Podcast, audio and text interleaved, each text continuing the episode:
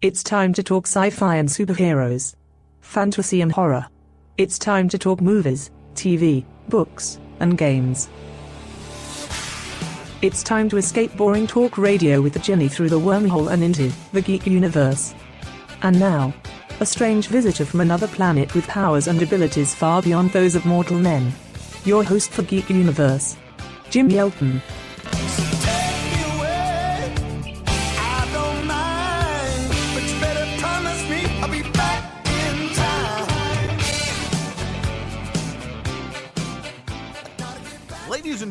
Boys and girls, and children of all ages, welcome to the Geek Universe. I am your host, Jim Yelton, and that voice at the top of the show was our robotic announcer, Rachel. We are coming to you live on tape this week from Geek Headquarters high atop the Baxter Building in New York City.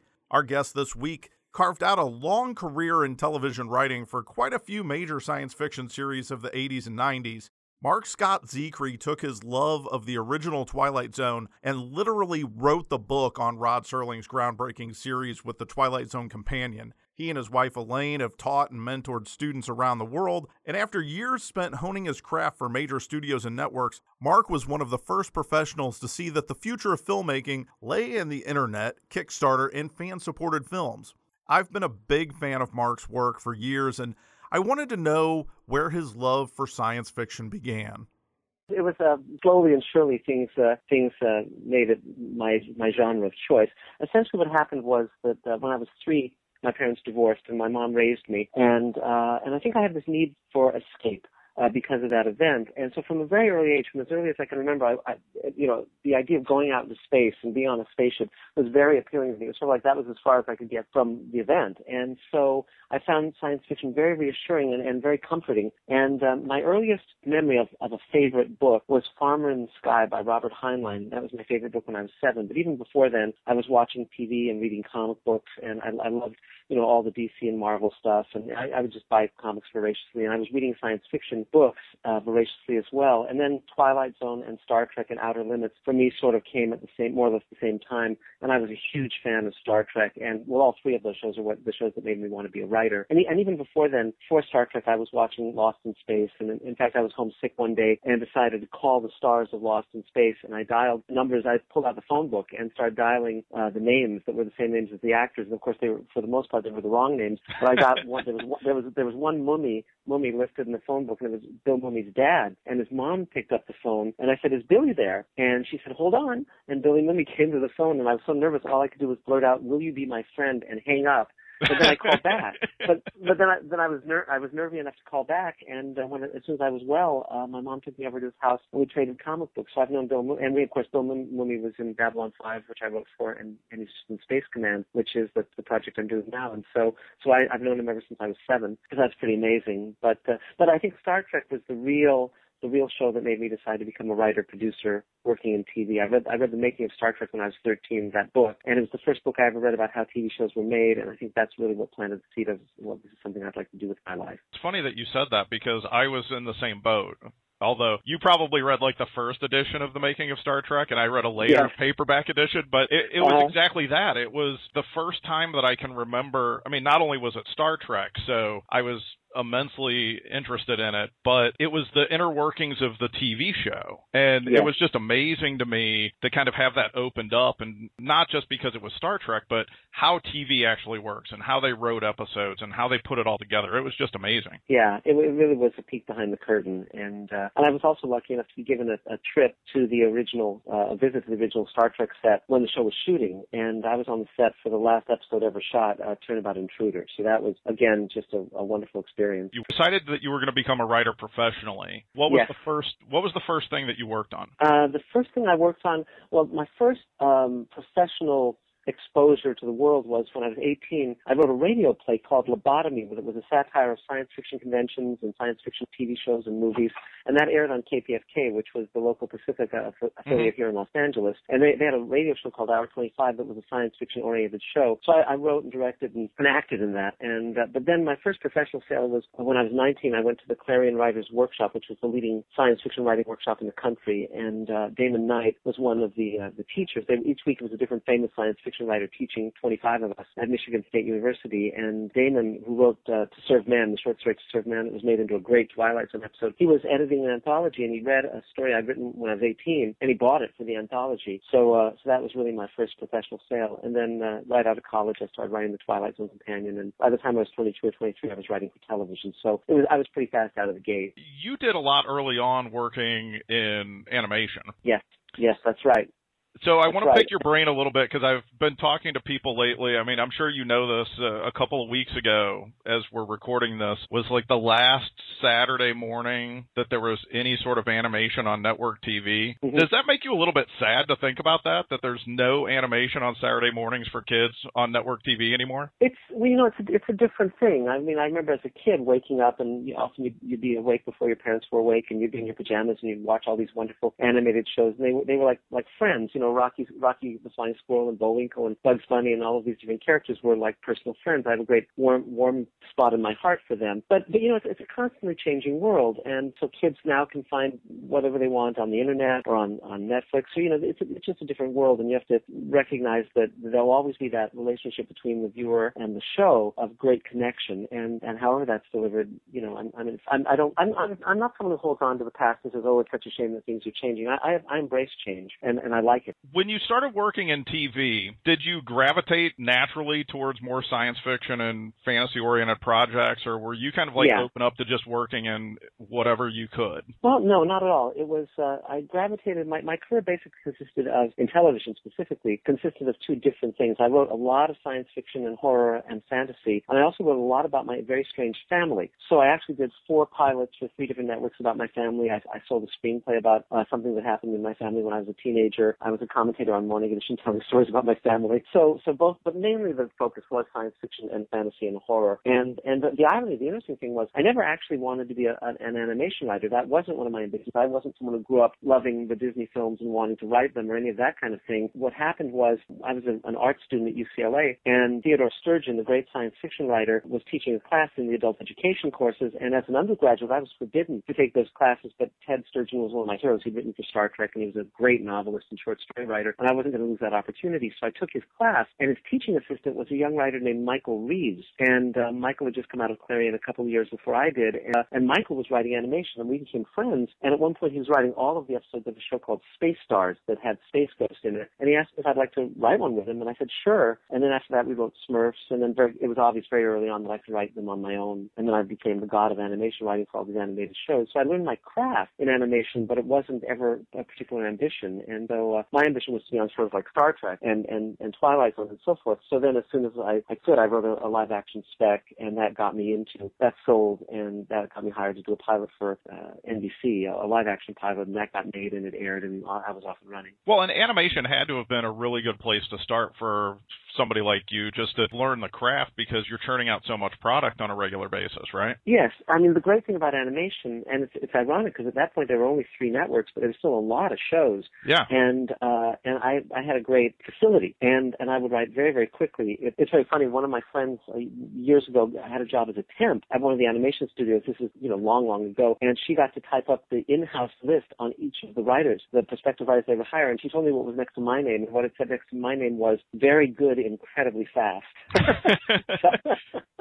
so, uh, so that certainly worked. So yes, so you could actually write. It was almost like um, in the old days of radio, where writers and, and actors would go from show to show to show to show. In animation, the way it would work, uh, one week I might be writing for Smurf, another week I might be writing for Super Friends, another week it might be Black Star. You know, we we juggle between different shows and different companies. So so simultaneously, I might be writing for Hanna Barbera and DIC and Ruby Spears and so on. You know, it was it was it was wonderful to be a freelance. You could you could and the money was very good for that time because I was at the top of the of this of the heap, and so I was being paid triple what what most writers were being paid, which was terrific. It was it was a, the best of all possible worlds as a as a as a learning ground. When we get into the 80s, you were in a good position because that was when there was like really a science fiction resurgence on TV, and Yes. Star Trek came back. You had Babylon 5 start up. Were you excited when you started seeing those opportunities come back for oh, yeah. live action science fiction? Yeah, very much so. And you know, it wasn't that I didn't like my animation. I enjoyed it. It was very fun. I always I always put my heart into everything I did. So whether it was Black Star or or even you know Puppy's Further Adventures or any of these different shows, someone was was asking when I was writing animation if I wrote for the for the chil- the children in the audience, and I said no, I write for the child and myself. So I was always looking to entertain myself. But when when Star Trek: The Next Generation came back, and you know when when Star Trek: The Next Generation was greenlit and so forth, I couldn't wait to go into pitch. And the funny thing was, the first uh, couple of seasons on on Next Gen were very tumultuous. And uh, what would happen over and over is I would go in and pitch to a producer who would then want to buy one or two of the stories at least, and they would be fired before they could. And so that happened with Tracy Torme and David Gerrold and Bert Armus and on and on. And finally, it was I think the third season or something uh, before I sold something to Next Gen. But but it was um, it was funny. It was funny how that worked. Hey, gang, this week's show is sponsored by the Now Write Writing Guide series from Tarcher Penguin. Now Write Science Fiction, Fantasy, and Horror is the latest book in the popular Now Write series, and it offers a full toolbox of advice and exercises for speculative fiction writers from some of the most well known names in the genre. Are you hoping to craft an engaging alternate reality or flesh out an enthralling fantasy quest, or even dream up a blood curdling plot twist? Well, you can learn secrets from authors such as Harlan Ellison, Piers Anthony, Jack Ketchum, Ramsey Campbell, John Skipp, Joe R. Lansdale, David Brin, Vonda McIntyre. I mean, the list goes on and on. They provide tips, tricks, and suggestions to help take your writing to the next level. Whether you're a beginner or a published professional, Now Write Science Fiction, Fantasy, and Horror is a must have for every genre writer's bookshelf. You know, I always tell everybody when I do a workshop or I teach one of my screenwriting classes that when I started, there was like two books that gave instruction on how to do this sort of thing. And you kind of, it was like being a babe in the woods. Like you just kind of had to find your way. And this is a really good way to get some exercises and some hints and tips on how to jumpstart your writing. So make sure to check it out. It's Now Write Science Fiction, Fantasy, and Horror. It's available in most Barnes and Noble stores, on Amazon.com, and directly from their website at nowwrite.net.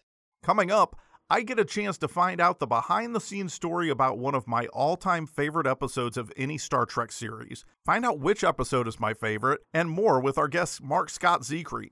I'm Jim Yelton, and you're listening to Geek Universe. You are listening to Geek Universe with Jim Yelton. Have a comment about the show? Find us on Facebook at facebook.com slash 30 minutes of geek. Hey gang, thanks for listening to Geek Universe. I'm your host, Jim Yelton. And this week, we are bringing you a great chat that we had with Marc Scott Zicree.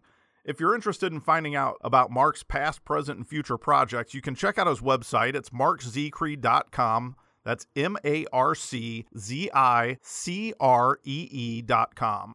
We'll also have a link at our website, which is midnight entertainment.com. And you know, in the mid 80s, Star Trek The Next Generation kicked off a resurgence of science fiction on television, and Mark had a front row seat I was um, story editing Friday the 13th series at Paramount, and so even before they uh, aired Next Gen, I was aware of the show, and in fact, the entire cast would have lunch in the executive dining room where I ate lunch, and so and they'd be in costume and makeup, laughing, and they seemed very friendly with each other. And the funny thing is, I remember one time I was having lunch, and Jonathan Frakes got up from the table in full Star Trek uniform, and he was walking, probably going to the men's room or something, and he was noticing that everyone's eyes were on him, and he walked right into a pillar.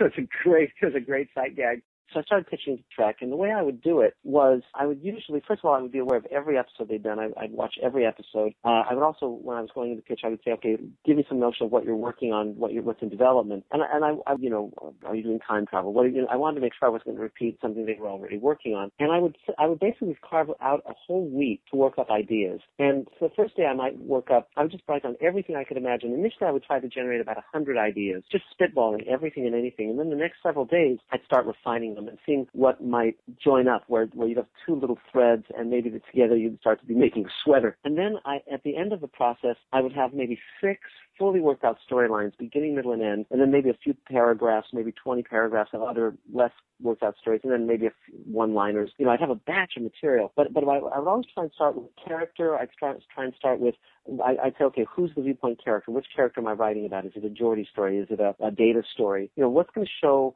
something I haven't seen before? What, and I would try and have it be something that was meaningful to me emotionally. And then you, then I just would practice a lot before going in. So I would have, I would never read off, I would have it fully written out, but I would, I wouldn't read off page. I might have little notes, like a little mnemonic where it'd be like a, a phrase or two to keep me on track in terms of how the story went. And then I would just go in and I'd, I'd pitch, and I would always be pitching to the producers. And uh, so often it would be to Michael Piller. In fact, usually when I would pitch, it would be Mark, Michael Piller and the entire writing staff. So Ron Moore, Ira Behr, you know, Brannon Braga, everybody. So that's how, how that worked. Because first of all, they knew my credits and they knew who I was, and they'd all read the Twilight Zone Companion. In fact, many of them had read the Twilight Zone Companion as teenagers, and it was the thing that convinced them to become writer producers in TV, just like me with the making Right. of Star Trek. They had had that same light bulb moment with my book. Uh, so that's yeah, so that's how that worked. And so I would I would put in a lot of work on it, and that, that's basically how I pitched to every show, whether it was Forever Knight. If I was a freelancer, you know, this was back in a period where you had writing staffs, but you also had freelance scripts. So, for instance, when I was a producer on uh, Sliders, we had a 22 episode order that season, and uh, but 11 of those would be freelance. Now that doesn't exist anymore at all. Um,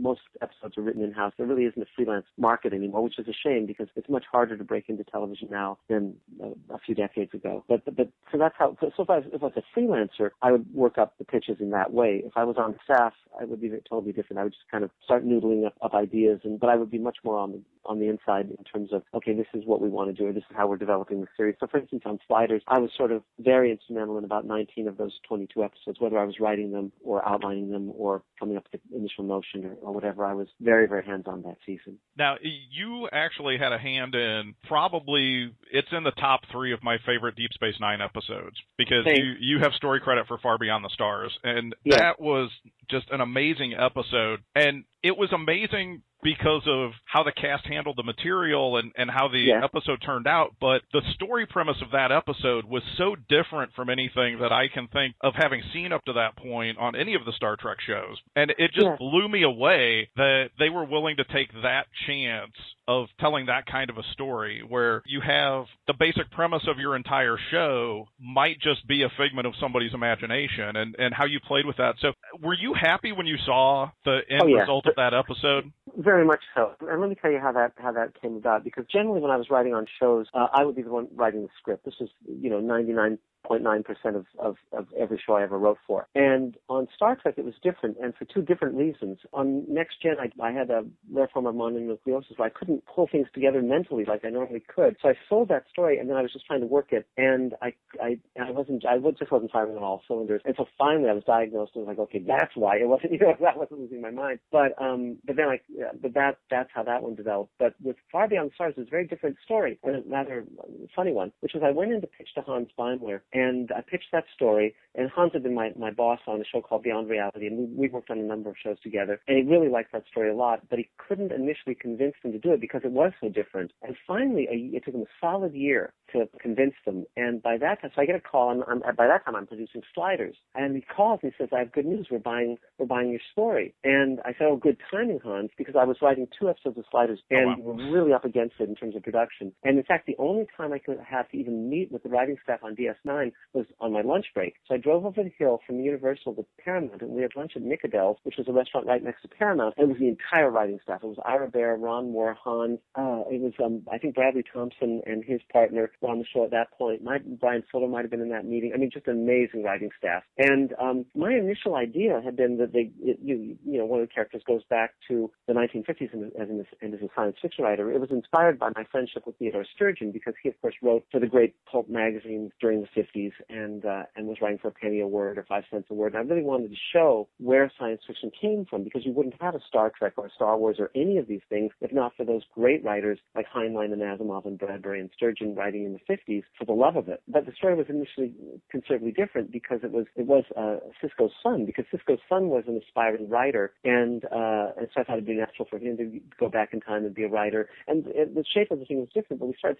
talking about it and we all agreed that it should be should be Sisko Ben Sisko and uh, you know not not his son because he's the lead of the show. It made more sense. And we started talking about what the rationale would be that would get him back there. And and so and this thing came to, together very quickly and everyone was very excited and, and we were all huge fans of the Twilight Zone, and they'd all read the Twilight Zone companion. So the idea, they, we actually were saying, you know, let's make it like a Twilight Zone episode. Let's make it, you know, very much in that, you know, have that feel. And and also, Ira knew that this was going to be a very major, major episode. So he said, okay, let's have Avery, Avery direct it because that'll be a great idea as well. And and also he said, let's have it for Sweeps Week, uh, which is when they set their ad rating. They they you bring out your your top episodes to set the the advertising you know rate, and you're trying to get the largest viewership. But I knew that that was going to be a challenge for me because that was a very tight time frame. So that weekend, I went home and I outlined the story, and I Harlan Ellison had done this this recording reminiscing this, this cassette, uh, an hour talk reminiscing about writing during that period, and he had actually talked about you'd go in and you'd see the career illustrations. So that gave me the idea for okay, there's a cover and it shows a 1950s version of the station, mm-hmm. and he and he's writing toward that. But the idea is he's trying. You know, he's, he's, we had the idea that it was a black writer writing under a white pseudonym, and that it would be he's writing a, a lie where the future is all white, and he has to write the truth of his life. And during the day, he, you know, he's writing, hanging out with these white writers, science fiction writers, and at home at night he goes home to Harlem, and they're saying, why are you writing this lie? And why are we? Why don't we exist in this future that you're writing about? And it was about what you know, writing your truth. And I found that very important. And I was very excited by this story. And I saw that it was sort of Star Trek. It was going to be one of the classic episodes. I knew that, even at the outline stage. And I actually even called Harlan. You know, Harlan wrote City on the Edge of Forever, and he's one of the great science fiction writers. And we talked about that era. And, we, and there was a, a black writer who wrote under a white pseudonym, and Harlan Harlan told me about this guy and and the, the how it twisted up this guy's soul to do that. And so, I so I was really, you know, you know, reaching into a lot of the authentic past of the genre. And and also one of my teachers at Clarion had been uh, Samuel R. Delany, who was African American. So I was very aware of the of, of African American writers working in the genre. And so so I wrote the outline. And it was a terrific outline. Then Hans called me and he said, well, you know, he and he and I were going to do the script, and that was very unusual because when you're at the level that we were at, you don't you don't get caught off at the story. You you, you write the script. It's, it's simply how, how it's done. So and and and Hans said it's just because to want to Sweeps Weekend and we're going to put it into production immediately. And he knew I, I was a producer on Sliders. So I called Ira because I really wanted to do that script and, and it was very alive in my mind. And I said, okay, Ira, I really want to do this script. And, uh, but I was up against it because I was writing two episodes of Sliders back to back. And again, our tight, our production time frame was very, very tight. And Ira said, if you quit your job, I'll let you write the script and I actually considered it. I actually considered it, and then I just thought I can't do that. I can't leave the guys on sliders in the in the lurch. I just can't do that. I, I you know, and I love sliders, so I, I had to say no, I can't do it. And so Hans and Ira wrote the script for my outline, and it was a terrific script. And they put an enormous amount of care into that episode. It was gorgeous. The way they recreated the New York streets with buses from the 50s and, and nuns and Hasidic Jews and, and, and newsstands. And oh my God, it was gorgeous. And uh, but, the, but, the, the capper to all of this is that, that there was one week where two studios were simultaneously shooting my work. So they were shooting Slide Cage at Universal and, and Far Beyond the Stars at, at Paramount. And I took I took a photo of myself with both casts the same day with me in the same clothes. And wow. and so I, I drove over the hill to a Paramount, and I was on the set, and it was on that set uh, that was the magazine bullpen, you know, whatever, all of them dressed in, in as 1950s writers. And so so there's doing the take, and then Avery Brooks says cut, and he says everyone break for lunch, and he's kind of looking at me while while he's directing. And I walk up to him in the break, and I say, "Hi, Mr. Brooks. I'm Marc Zicree. I came up with this story." And he says, "Everybody, everybody, stop!" And they all stop, and he puts his ra- arm around me, and he says, "Say to them what you just." Said to me. And I said, I came up with this story. And he said, he came up with this story. And they all applauded me. so so that was my great my great Deep Space Nine moment, and and I and I have a photo of of myself with the cast. But it's funny because you know instead of them all being in makeup, they're just dressed like regular people in yeah. suits. So actually, it's actually one of the most boring photos you could imagine because it just looks like I'm in some office with these very very you know conservatively dressed people. And then they signed. I, they gave me the, the one of the magazine covers that they had done up for the episode, and the, the entire cast signed it to me. So that was that was quite wonderful. When we continue our conversation with Marc Scott Zicree, I will show my age by referencing an old Mickey Rooney movie, and we'll find out how Mark convinced a member of the original Star Trek cast to step onto the bridge of the Enterprise one last time. I'm Jim Yelton, and you're listening to Geek Universe. This episode of the show is sponsored in part by Ace Designs Media. With hundreds of web design projects under their belt and over 200 happy customers, the Ace Designs media team knows how to build beautiful interactive websites, and they can help with yours too. Whether your business needs a site that will simply wow your customers, or you need to add advanced features like e commerce or blogs, their affordable prices mean that there is no longer any reason to say no to a high quality, engaging website. So say yes and take the first step towards a new dynamic web presence for your business and visit the Ace website at acedesignsmedia.com acedesignsmedia.com. That's acedesignsmedia.com. You are listening to Geek Universe with Jim Yelton. Have a comment about the show? Find us on Facebook at facebook.com slash 30 minutes of geek. This week's show is sponsored in part by geekarmory.com. This is one of the coolest places on the interwebs for everything nerdy and geeky. They've got t shirts, toys, gadget, apparel, and knickknacks from Star Wars, DC Comics, Harry Potter, the X Men, and, and much, much more. It's holiday shopping season, and there's no better place to find something awesome for that special geek in your life. It's the favorite place to shop for the well armed nerd. It's Geek Armory on the net at geekarmory.com. That's geekarmory.com. Welcome back to Geek Universe. I'm Jim Yelton. And our guest this week is Marc Scott Zicree, veteran genre writer and the writer director of the first fan created dramatic presentation to be nominated for both a Hugo Award and a Nebula Award. Let's find out what went into creating this groundbreaking production that inspired Joss Whedon to put Dr. Horrible's sing along blog on the internet. A couple of years ago, I am looking around on the internet and I find these people that are doing new episodes of Star Trek. And it's yeah. Star Trek New Voyages. And I watched the first couple of them and I'm like, you know, this is really cool. It's kind of like an Andy Hardy, let's just get the kids together and go out into the barn and, and put on a show. But the sets were really cool and the costumes were right and it had that feel of the original series. And then I see that they're doing this episode called World Enough and Time. And it's going to have George Takei in it. And mm-hmm. it's written and directed by Marc Zicree. And I was like, I've heard of that name. I know that's the guy that did Far Beyond the Stars. I need to watch this episode. and then y- you don't know this because you have no idea who I am, but you came to St. Louis with World Enough and Time and and did a screening of it at the Archon convention, mm. and I had to pull people into the room because I was like, "You have to come see this episode of mm. this web series. It's really cool." And they're like, "But isn't it just a bunch of people like doing a, a fan version of Star Trek?" And I said, "Yeah, but they've got real people doing it. I mean, it's like real mm-hmm. professional people, and the effects are awesome." And I said, "Come watch this episode." So I dragged like three or four people in, and when we walked out afterwards, they were like, "This is genius! Like, I can't believe mm-hmm. that people are doing this." How did you get involved in New Voyages? Well, that's, yeah, it's quite it's quite a story. You know, when I when I started in TV, you know, you you, you shot on five millimeter, sixteen millimeter, edited on a moviola, and uh, and the only way to get you know, work out to millions of people was a network. You know, you, you know when I was, as I said, when I was a kid, there were three networks: ABC, CBS, and, and NBC, NBC, and maybe PBS, and that was it. But then the internet started to um, become prevalent, and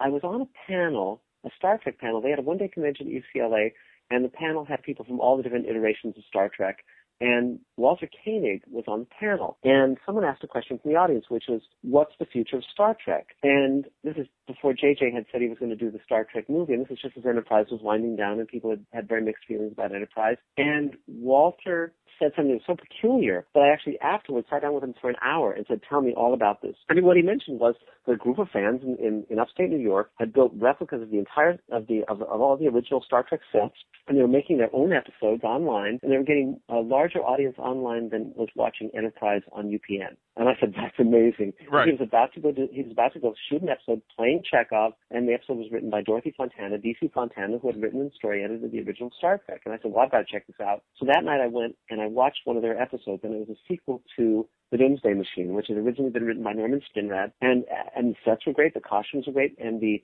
effects were terrific. The effects were actually being done by the same person who was doing the effects for uh, Enterprise, he, uh, Doug Drexler. He had he'd come up through Next Gen and, and DS9, and, and he was a real guy. He was an Oscar and an Emmy winner, and I was really amazed by it. And they were shooting mini DV, so it wasn't of professional quality. It was not bad, but it, and and the acting was kind of like like as you say, fans putting on a show. It wasn't, but they had a couple of guest stars from the original Trek. They had William Windom and Malachi Throne and Barbara Luna, who had all been on the original Star Trek, and they were, of course, terrific. And William Windom was reprising the role of Decker uh, that he had played on on the on the Doomsday Machine. So I thought this is interesting. And I immediately saw possibility. I saw how I could take that and I could elevate it to a much higher level. And one of the actors I'd always wanted to work with was George Takei. I sort of have a list of actors I want to work with, and and it may take years for me to work with them. And um and you know and and so, George was definitely on my list. George Takei. So decades before, in 1976, they were going to bring Star Trek back as a TV show. It was called Star Trek Phase 2, and Paramount was. And they got all of the actors together except for uh, Nimoy. Nimoy was on the outs with, and, he and Roddenberry were feuding because of a lawsuit relating to uh, merchandising. And so they got everyone else to, together, and they created a new Vulcan named Xon. And, uh, and they spent a year developing it, building sets and buying scripts and spending millions of dollars. And then Star Wars came out and they made the Star Trek movies instead of the show, so the show never got made. But during that time, my friend Michael Reaves, he pitched the Sulu story, where Sulu gets marooned on an alien planet with 30 years and, and a wink of an eye on the Enterprise, and he raises a family and so forth. And it was a very different story from what we ultimately did, but I loved that story and I remembered it. So when I saw what these guys were doing with Star Trek New Voyages, I called Michael, who was a dear friend, and we've written together on and off um, over the years, but primarily written solo. And uh, Michael was also an Emmy winner from Batman the Animated Series. And I said, uh, hey, you want to write that Sulu story with me? And he said, sure. So I called the guys in upstate New York and I said, um, Michael and I wrote for Next Gen. We'd be very interested in, in doing this and, and I'd like to direct it. And because I'd, I'd always wanted to direct and every TV show I'd ever been on, I said, I, I would say to my showrunner boss, I would say, I want to direct and they would always say, next year, next year. so, so I said, so I said, I'd like to direct this, but I want to shoot um, high def. I don't want to shoot mini DV. And they said, well, if you can get the cameras, sure, well, we're game. So, I, I knew I wouldn't do it without George Takei. If it wasn't George, I wouldn't, I wouldn't do it because then it wouldn't be kosher. It wouldn't be real. And um, so I, I'd met George Takei years earlier when I interviewed him for the Twilight Zone Companion because he was in one of the episodes, an episode called The Encounter. So I contacted George and I went to his house and I typed up a three page outline and I changed the story significantly because since Michael had pitched that story to phase two, they were going to make that story back in the 70s. Since then, Next Gen had done The Inner Light, an episode where Picard finds stuff on, an alien planet and raises family and grows old and then finds himself back in the Enterprise and it's just a wink of an eye. And it had a different reason for that happening, but for me it was too similar. In, and because because Michael's original story, we track Sulu over those 30 years as he's raising a family, and then he comes back to the Enterprise, and he, he he has to be young again because it's only been an instant. he has to save the ship, but he forgets his family, and so his family are there on that planet, but he doesn't remember them, and it was kind of a bittersweet ending. But I didn't want to do that, I, so I changed it to where the entire thing was on the Enterprise, and Sulu's 30 years older, and his daughter comes back with him, but she can only be brought back halfway, and he's had this whole life that we only hear about and, and learn about, and it's about the daughter and his relationship and and moment of decision they have to come to that's heartbreaking. And so I typed up that storyline in three pages, and I went to George's house. And I sat in his uh, dining room with him, and I said, "You're a brilliant actor, but you never got the Sulu episode you deserved, and this is it. And I need you to read this three pages right here and now, and tell me if you'll do it." And he read it right there and then, and he said, "I'm in." And so I spent six months building a production team with a lot of my department heads from here in Hollywood, people I'd worked with, people I knew who were solid, solid, solid. And so we spent six months prepping, and Michael and I wrote the script, and it was just a terrific script. I knew it was going to be great, just like I knew with Far Beyond the Stars that it was going to be unforgettable. And so then we went to upstate New York, and we shot nine days in upstate New York with George Takei and and the uh, the cast and, and we'd also months before gone up to upstate New York, my wife and I, who's an acting coach and a director and a writer in her, whole, her own right, and um, we worked with the actors to see what their acting skills were. So I was guiding the script toward their acting chops. Because some of them, Jeff Quinn, who played Spock, was a wonderful actor, and the actress who played Uhura was also wonderful. And you know, and, and, and James Cawley, who played Kirk, he, he could be um, worked with to, to deliver a really strong performance. You know, he and so it was mainly getting him to not be just doing an imitation of Shatner, but really be doing a, an actor's performance. And right. we were able to get him to that point. Everyone was working very hard. Everyone was very committed. So then we also built the Excelsior sets here, Sulu ship, because there's a wraparound story with the Excelsior uh, two days here in LA and then one day in Florida with the Dave School, the effects team. And then it was a solid year of post production. There were 700 effects shots. I was working with an editor for months to refine the, the thing. And I had, I had final cut. Contractually, I had final cut. So no one could touch a frame. Uh, it was entirely my baby. And, uh, I brought every skill to it that I'd spent in all the shows I'd been on, Sliders, all the other shows I'd been on. Uh, it, I was bringing my A game, just like I did to everything I, I do. And, um, and I was hugely proud of it. And when I was on set shooting in upstate New York, uh, on those Star Trek sets, I said said to George Takei, I said, a year from now, we're going to be at the World Science Fiction Convention in Japan, showing this to an audience of thousands, and uh, then we'll answer questions. I'll be answering the questions in English. He'll be answering them in Japanese because he's fluent in Japanese. And I said, then uh, a year after that, we'll be nominated for the Hugo. And that's exactly what happened. We were nominated for the Hugo and the Nebula, and no independent project had ever been nominated for either award. I was up against Pan's Labyrinth and Doctor Who and Battlestar Galactica. And ironically, because I was nominated opposite Pan's Labyrinth, Guillermo del Toro's publisher came to me and asked if I wanted to write a book with Guillermo. And I just wrote a book called Guillermo del Toro's Cabinet of Curiosities. But, but I, I'm hugely proud of World Enough and Time. I, I, I'm just thrilled that I got to do that. It was uh, George Takei was a, a phenomenal actor, and I, I cast an actress named Christina Moses to play his daughter, and she's the best actress I ever worked with. Just uh, just stunning, amazing. It, it's an amazing piece of work, and and you definitely should be proud of it. I I was so thrilled when I watched it because I thought this is where things are going and this is the direction things are going. And I actually, being in the, the self publishing small press field myself, at the time that you came out with World Enough and Time, we were having a struggle with, you know, several conventions and, and different things where trying to fight for recognition for people that are doing more independent stuff. And yes. when you guys got nominated for the Hugo and the Nebula, it was like the roof went off some Yeah. of these places and, and I said, see, independent people are doing things that are of high quality and need to be recognized. And I was just so happy that you got nominated. And, and I know you had to have felt the same way. Like it doesn't even Yeah. matter if we win. Just the fact that we got nominated was enough. Yeah, well, you know, it's it's funny about that. And I also went to the Science Fiction Writers of America. I screened World in Time at the Nebula banquet, and so that that led to the Nebula nomination because people had to see. That's why I was going to many conventions and showing World in Time because people had to see what we were capable of. Because I think you know the real sea change came with digital cameras and editing on a PC or a Mac and the internet because the internet you could reach millions of people. I mean, World Enough and Time was seen by millions of people around the world. We made the front page of the LA Times and the New York Times. I, I, my my whole philosophy was it's not about the studios and the network saying what we can, can or cannot see. It's about the quality of the work and the quality of heart that we bring to the work. Our guest this week is Marc Scott Zicree. And if you're interested in creating your own genre projects, there has never been a better time for creators to get their work out to the masses. The internet's a game changer for us creative types. And we're going to talk to Marc about how he continues to blaze trails with his new series, Space Command. I'm Jim Yelton, and you're listening to Geek Universe. PopFunko.com is the best place on the web to shop for those awesome Funko Pop vinyl figures. Specializing in rare and hard to find figures, PopFunko.com carries limited editions, metallics, glow in the darks, autographed, chase, and retired pops. All your favorite characters from The Walking Dead, Ghostbusters, Game of Thrones, The Big Lebowski, and many, many more can be found here too. They even have collector sets and a bargain bin featuring pop figures for $10 or less. It's my first stop when looking for Funko figures, and now it can be yours too. That's popfunko.com. You are listening to Geek Universe with Jim Yelton. Have a comment about the show? Find us on Facebook at facebook.com slash 30 minutes of geek. Hey gang, this week's show is sponsored by the Now Write Writing Guide series from Tarcher Penguin. Now Write Science Fiction, Fantasy, and Horror is the latest book in the popular Now Write series, and it offers a full toolbox of advice and exercises for speculative fiction writers from some of the most well known names in the genre.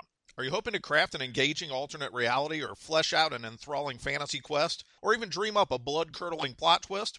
Well, you can learn secrets from authors such as Harlan Ellison, Piers Anthony, Jack Ketchum, Ramsey Campbell, John Skipp, Joe R. Lansdale, David Brin, Vonda McIntyre. I mean, the list goes on and on. They provide tips, tricks, and suggestions to help take your writing to the next level.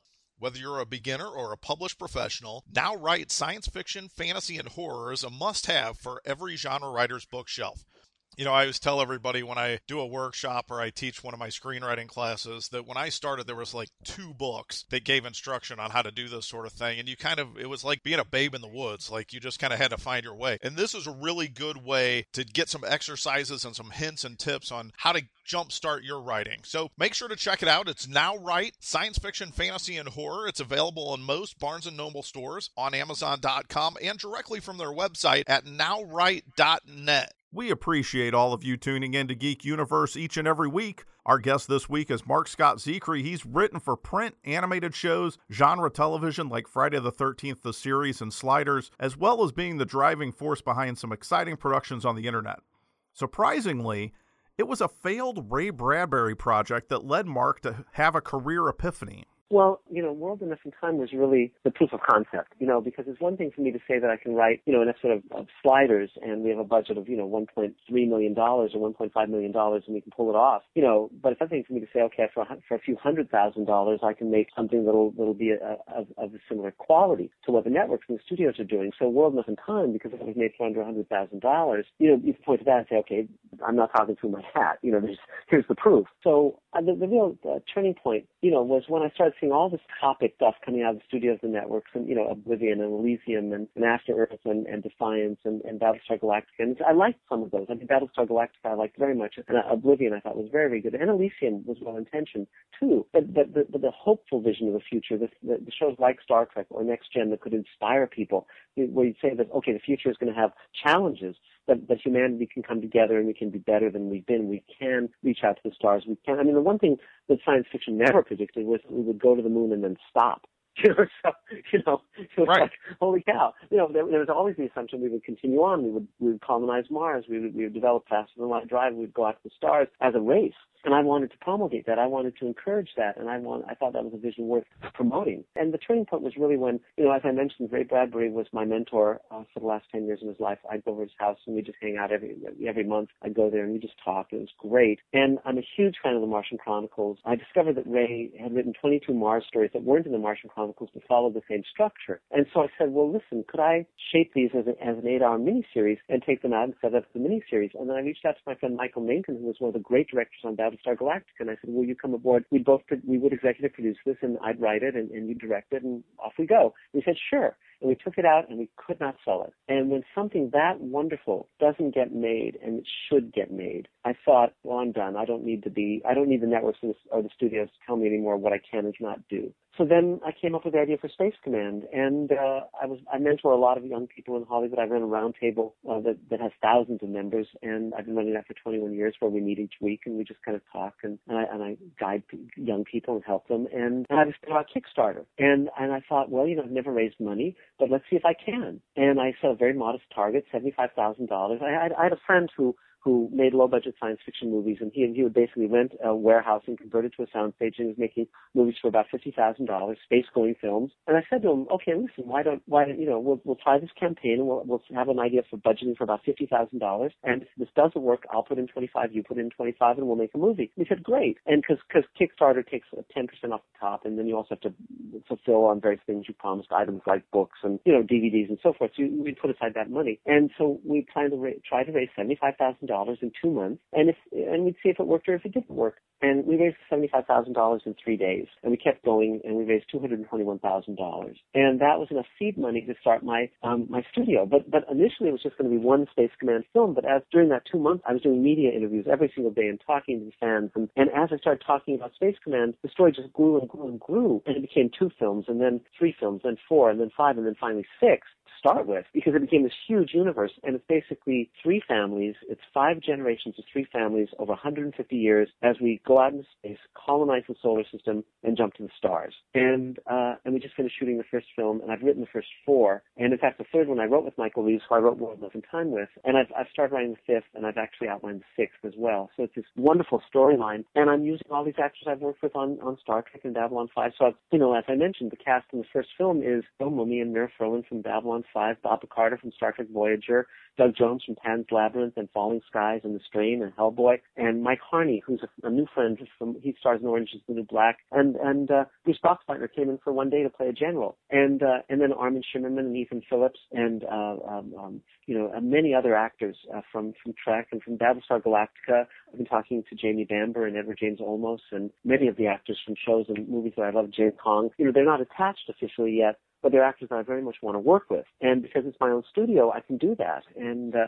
I've and after the Kickstarter campaign, I started selling investment shares. Where I'd sell shares for seventy five hundred bucks. I sold thirty five shares to the fan base, to the people who want to see this get made. And and I started selling shares in the second film, and those have started selling. And so my basically the audience can underwrite these films. And I, I, I'm, I'm going to the studios and the networks and the internet platforms for distribution and marketing because that takes millions of dollars. And I really want this to punch through where it becomes like Star Wars or Star Trek Battlestar Galactica, you know, and marketing can reach out more broadly than I can, but I don't need the studios and networks anymore to tell me what I can or cannot write and make. And uh, I, I tr- I've always trusted, trusted the audience much more than the executives. Because the executives, at the end of the day, have a, a commercial responsibility. They have they're they're responsible to their corporate masters. I mean, and it's not wrong. I mean, they're drawing a paycheck, and it's they're not there to create art. They're to, they're they're there to make a profit for the company. That's not wrong. But that's not why I'm doing what I do, and that's not why the audience is watching the shows. The audience doesn't care. Like if you watch Blade Runner, you don't care if it was a flop when it first came out. You care that it's a brilliant movie. you know? Right, it's right. Like, it's, it's not it's not about the dollar. It's about whether it's it's wonderful. You know, we all love science fiction because we we see things that move us tremendously. And whether it's Blade Runner or or 2001 or Star Trek or Twilight Zone or any of the shows, they speak to our hearts and they and they also they also fire our imagination. Ray Bradbury told me that when he was a kid, he read A Princess of Mars and he would walk out at night behind the house and he would put his arms up to, to the stars and he would say, "Mars, take me home." You know, and, and, and and all of us who love science fiction, we have that same spirit. Space calls to us. You know, uh, the, the, the world of the imagination speaks to us. And we know that mankind is meant for something bigger than just the, the tiny lives that the, the, smaller people would, would say that we're about. It's not about just punching a, a time card and fighting wars. You know, we're a world at war, but we don't have to be. I think when man went to the moon, you know, we forget that was during the Vietnam War. There was a, there were terrible things happening, but also the the moon landing. The politicians might have done it for for political gain, but that's not why the entire human race was enthralled by it. I mean, we were enthralled by it because it was saying we can be more than just an animal in the jungle.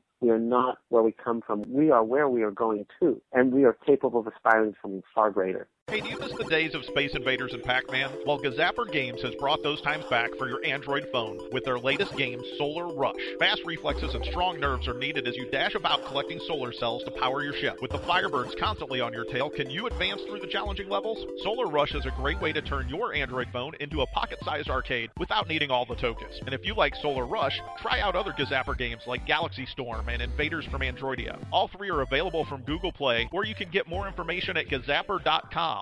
Well, it's that time once again. It's time for us to make like a tree and get out of here. Thanks to Marc Scott Zicree for giving us so much insight into writing genre television and where the future of creativity is leading all of us. And a very special thanks to Lori Mayfly, the driving force behind the Now Write Writer's Guide series, one of our sponsors on the show, and she did a great job helping us arrange that interview with Marc for this week. Also, remember that if you like geek comedy, trivia, games, prizes, and just generally hanging out with an audience full of your fellow geeks, you might be in luck because we're bringing Geek Universe live on tour. Do you think you can beat me and take the crown of Trivia Thunderdome champion? Well, go to midnight-entertainment.com for more information and locations for our Geek Universe live events that are coming up this fall. For our robotic announcer Rachel, I'm Jim Yelton saying, the next time you play three dimensional chess with a seven foot tall alien, just remember let the Wookiee win.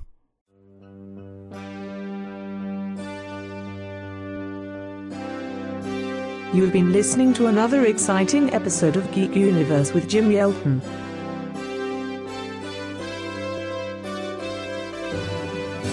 Find out more about the Geek Universe, including how to buy Jim's book, the exciting sci fi adventure The Swindlers of Doom, along with our other geek merchandise, information about our live shows, our full archive of previous episodes, our bonus features podcast, blogs, and more at midnight entertainment.com.